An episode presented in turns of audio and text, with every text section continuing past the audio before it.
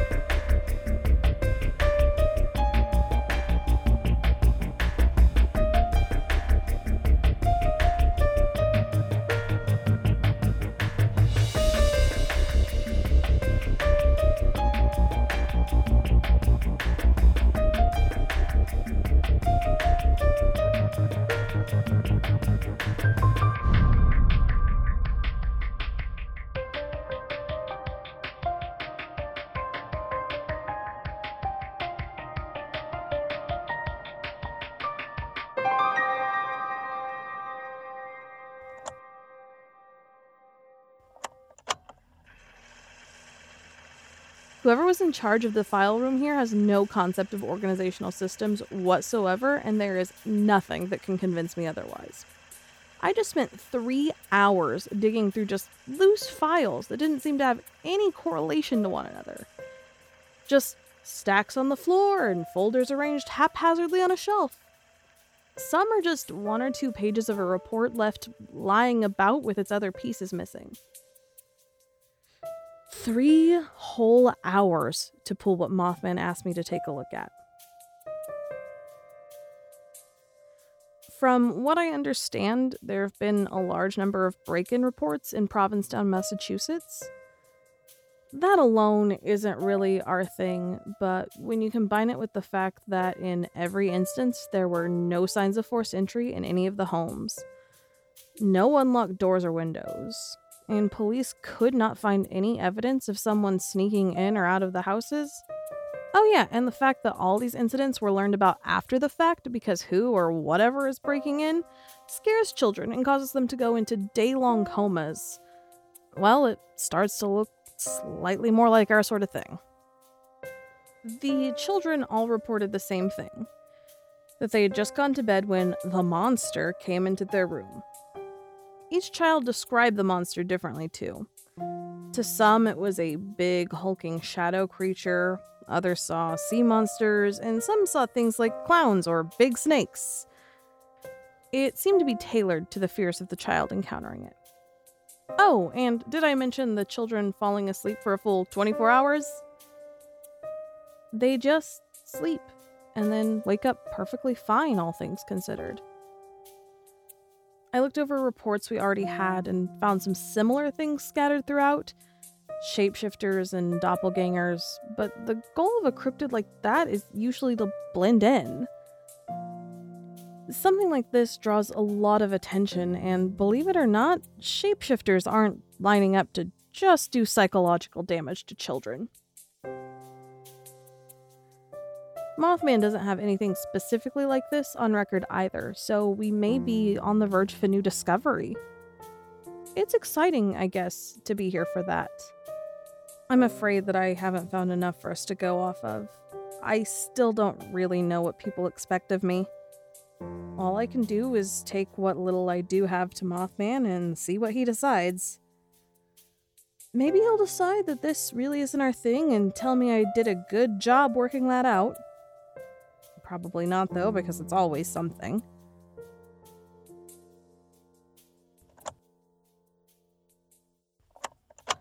Alright then, great news. Mothman definitely thinks it's something, which means someone has to go investigate, and this time that someone is me. I'd really like you on this one, McKayla. You have a history of investigating crimes, and this looks like a break in. You know how to navigate this. So, off to Massachusetts for me, I guess. Alone. No Barnes on this one, no Amos, just me. I can't believe I'm actually admitting this out loud, but I'm scared. Things are so different these days. I spend so much time alone. People at the zoo are in and out all the time, so the few friends I have made aren't always super available. It really makes me miss Beckett's stability. Get over it, McKayla. It's time to accept that this is your life now. You chose it, and it may mean not seeing your friends ever again, but we have a case, so let's focus on that.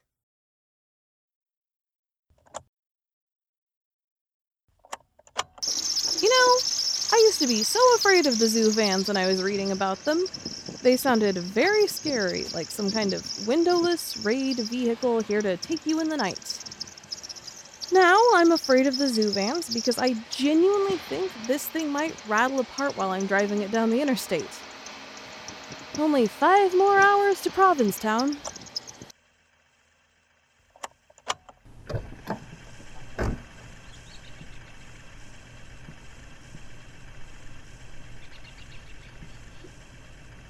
Against all odds, I have arrived, safe and sound. I only have a couple of interviews to do, see if I can gather any more information on this thing, whatever it is. Mothman told me not to engage if I find it, to call in backup before attempting that. I have to say, it's a huge relief. I can question witnesses and collect information, but wrestling some sort of nightmare monster into a burlap sack on my own, it doesn't necessarily sound like something I want to do. Okay, first house Ellie and Hannah Jones and their six year old son, Cooper. About a week ago, Cooper was attacked by this thing and ended up in the hospital.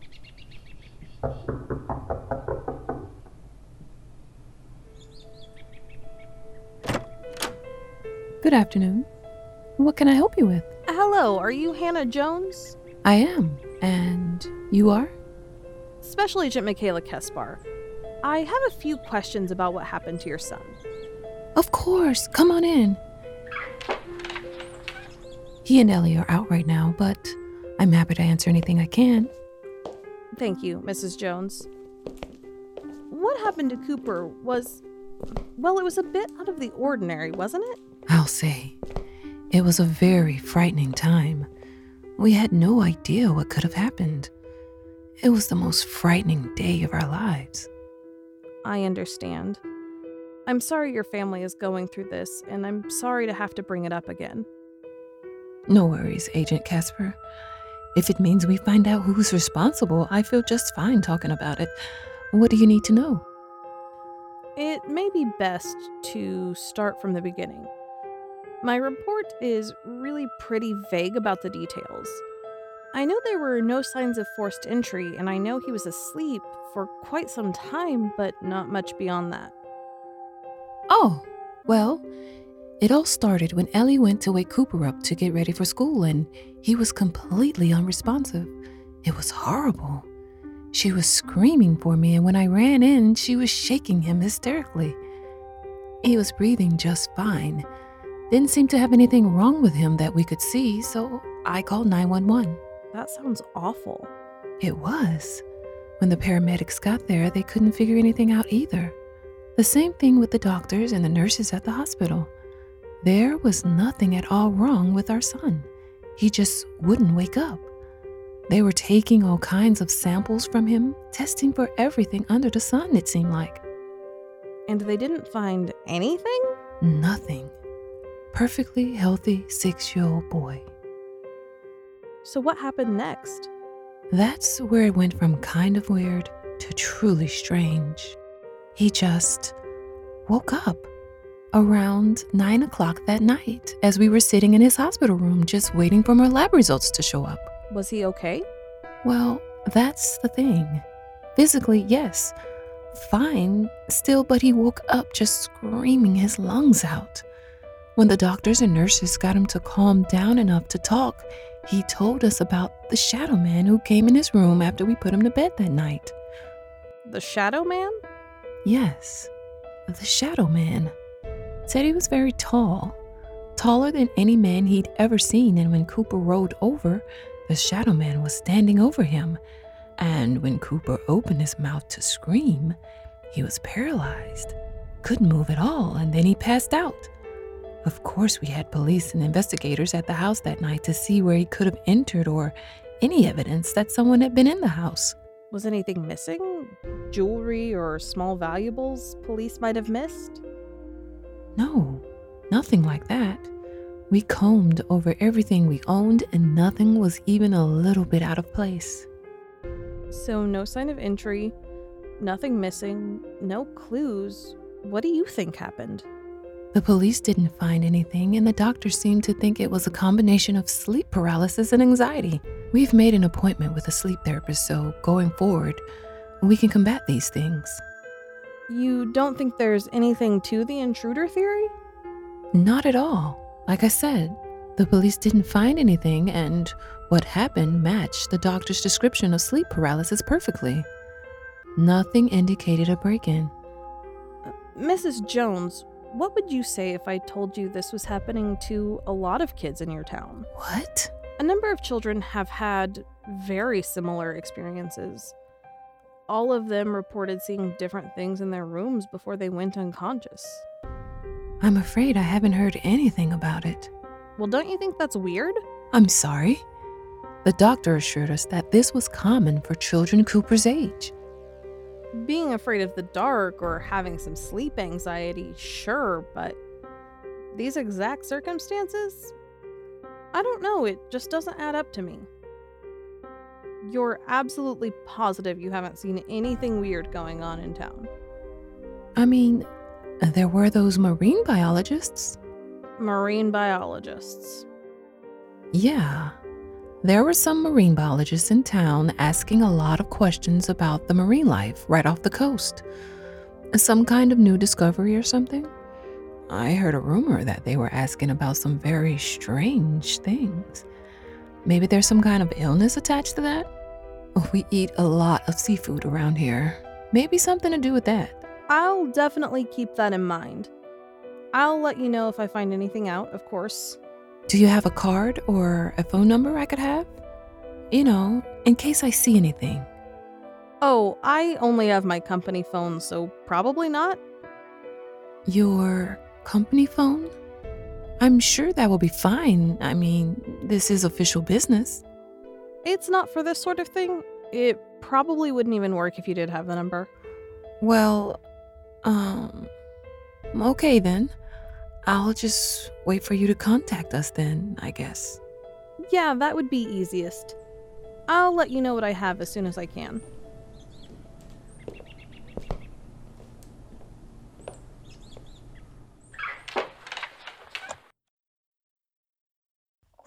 That checks out with the minimal information we've received so far.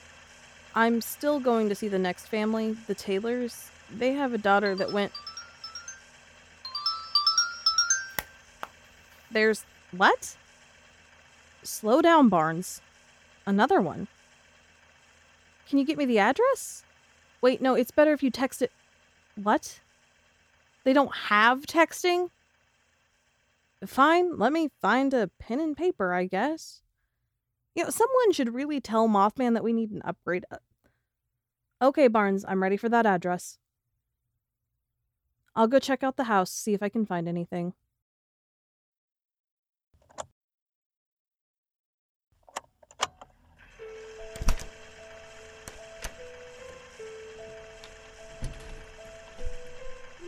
I'm officially breaking and entering.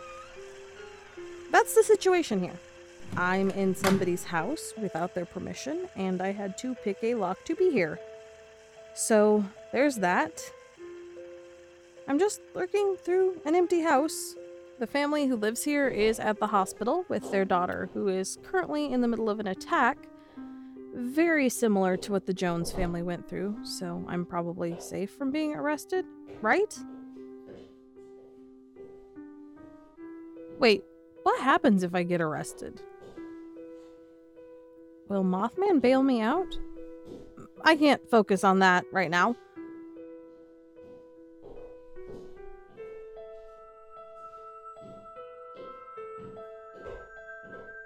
The parts of the house I've been in seem normal.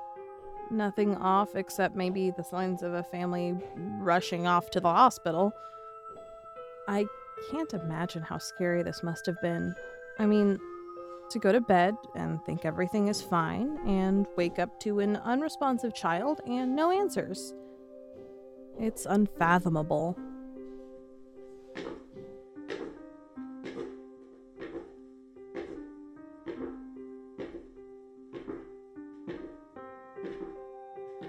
Maybe I should have gone to the hospital first to help reassure them.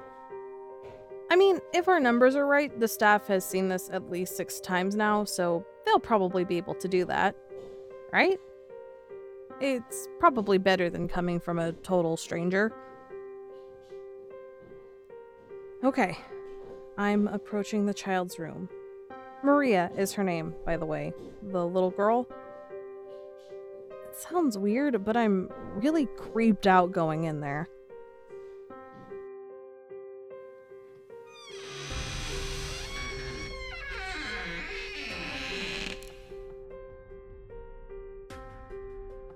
It's a normal child's room. Not even any weird dolls or anything, just kid stuff.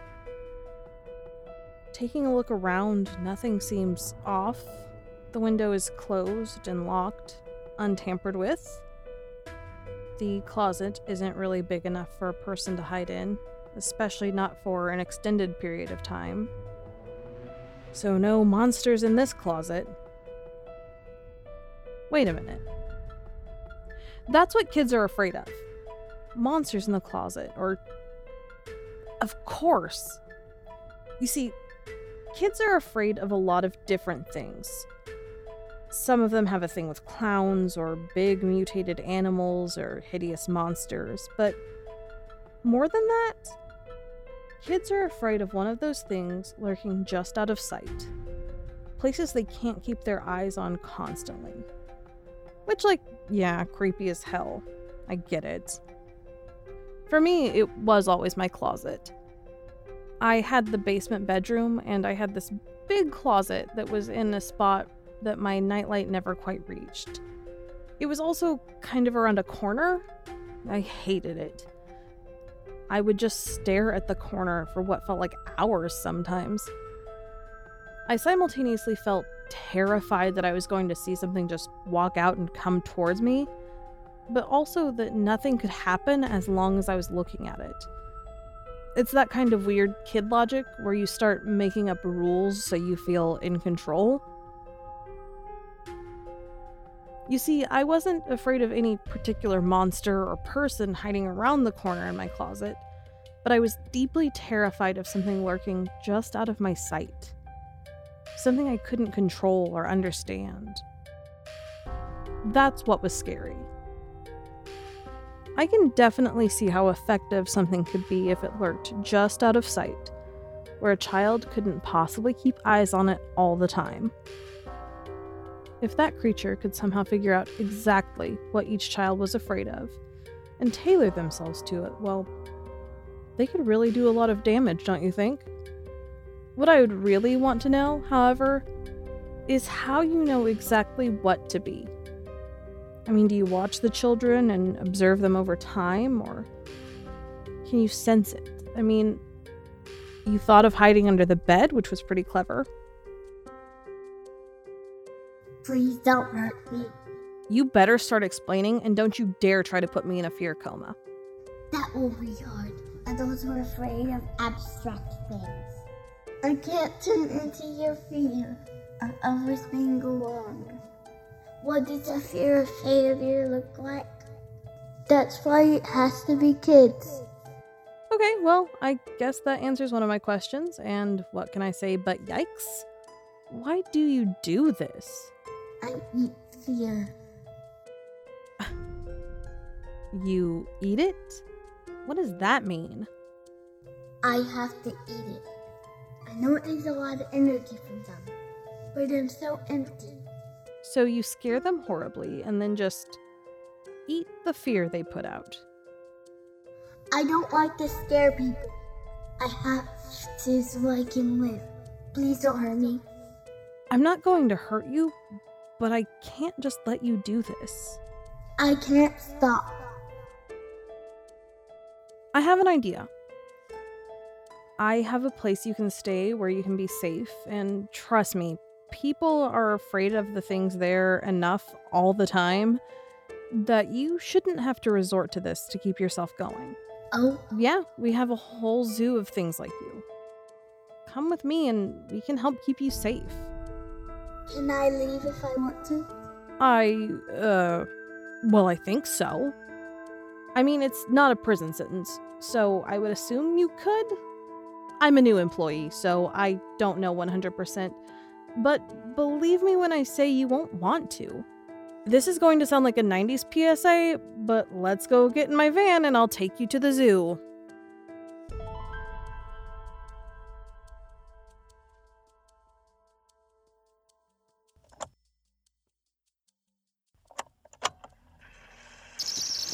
After an amount of wrangling and getting an amorphous and ethereal blob securely put in this death trap of a vehicle, we are headed back to the anchor.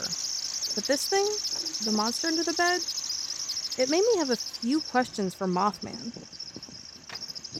I mean, it's not a prison sentence, what we're doing, and this particular creature has weird abilities and, yeah, some weird urges, but it also has a level of sentience. It had a conversation with me. It's on at least the level of the children it was targeting, which is troubling. We can't just lock things up permanently and never let them go if they have consciousness, right? But the zoo has in the past. I don't. I don't know. I'm sure anything that has advanced decision making skills is free to go unless, like, it also has a criminal record, like the Banshees or Spring-heeled Jack, right? I'm going to talk to the Mothman as soon as I get back, as long as he has the time. Like hell, I'll approach Dalton with this. I don't want to be the one in prison. Ugh. I have a long way back to the nearest anchor. Here's hoping the van doesn't rattle apart on my way.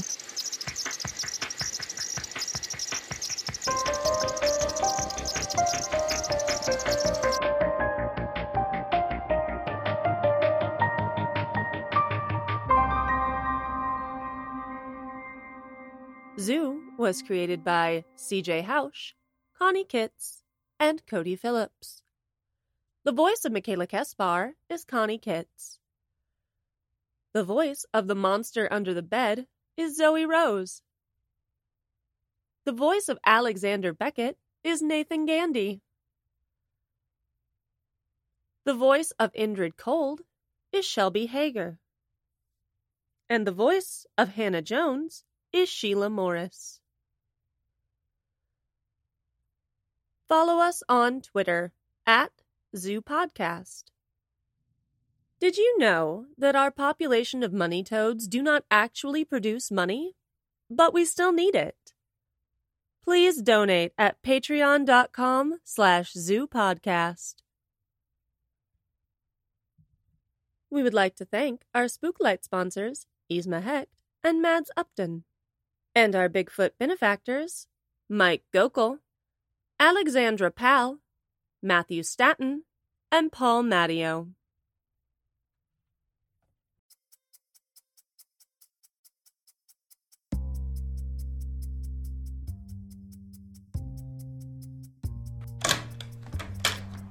Agent Beckett, have you found anything? At this point, no, nothing. I went to speak with her sister in person, and she was less than helpful. I mean, she did mention that McKayla has a bit of a history disappearing on everyone when she's going through something, so we have that. I see. So you're telling me you're not concerned about her whereabouts? What? N- no, I'm just saying that, you know, it isn't completely out of character. We have seen evidence that she's alive at least. What about her flashing her badge and using it to question someone? She did what now? A mother in Maine had a very ill child, and McKayla approached her to ask some questions about it. She used her FBI badge in order to facilitate this meeting. I only heard about it because it just so happens I had members of another team of mine still in town after an investigation they were pursuing, and well, word got around after McKayla said some strange things to the mother in question. Now, McKayla Kespar is no longer an FBI agent, meaning she really shouldn't be flashing a badge around, should she? No, she. Well, it seemed like a very strange thing to do and all around bad idea. I'm guessing your other agents didn't see her while she was still in town, did they? If they had, we wouldn't have to have this conversation, Beckett. I know you must want to find her just as badly as I do, but you're going to have to do better. I will do anything I can and follow whatever leads I need to, but I don't know how well we will do it if she doesn't want to be found. Oh, you think the two of us together can't find one little troublemaking former agent? I like to think we're better than that, Agent Beckett. We might be, but, you know, sometimes these things don't pan out the way we want them to. It would be in everybody's best interest if this did pan out how we want to. Of course. Yeah, I want to find her as well. What's our next lead? That's the spirit. I don't have anything at this moment, but I'll be in contact shortly with your next move. Gather all the information you can in the meantime.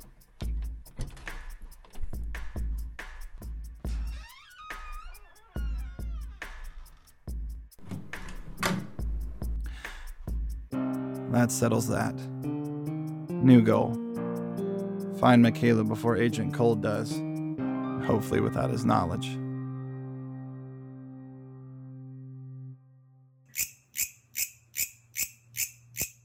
A Locust Road production.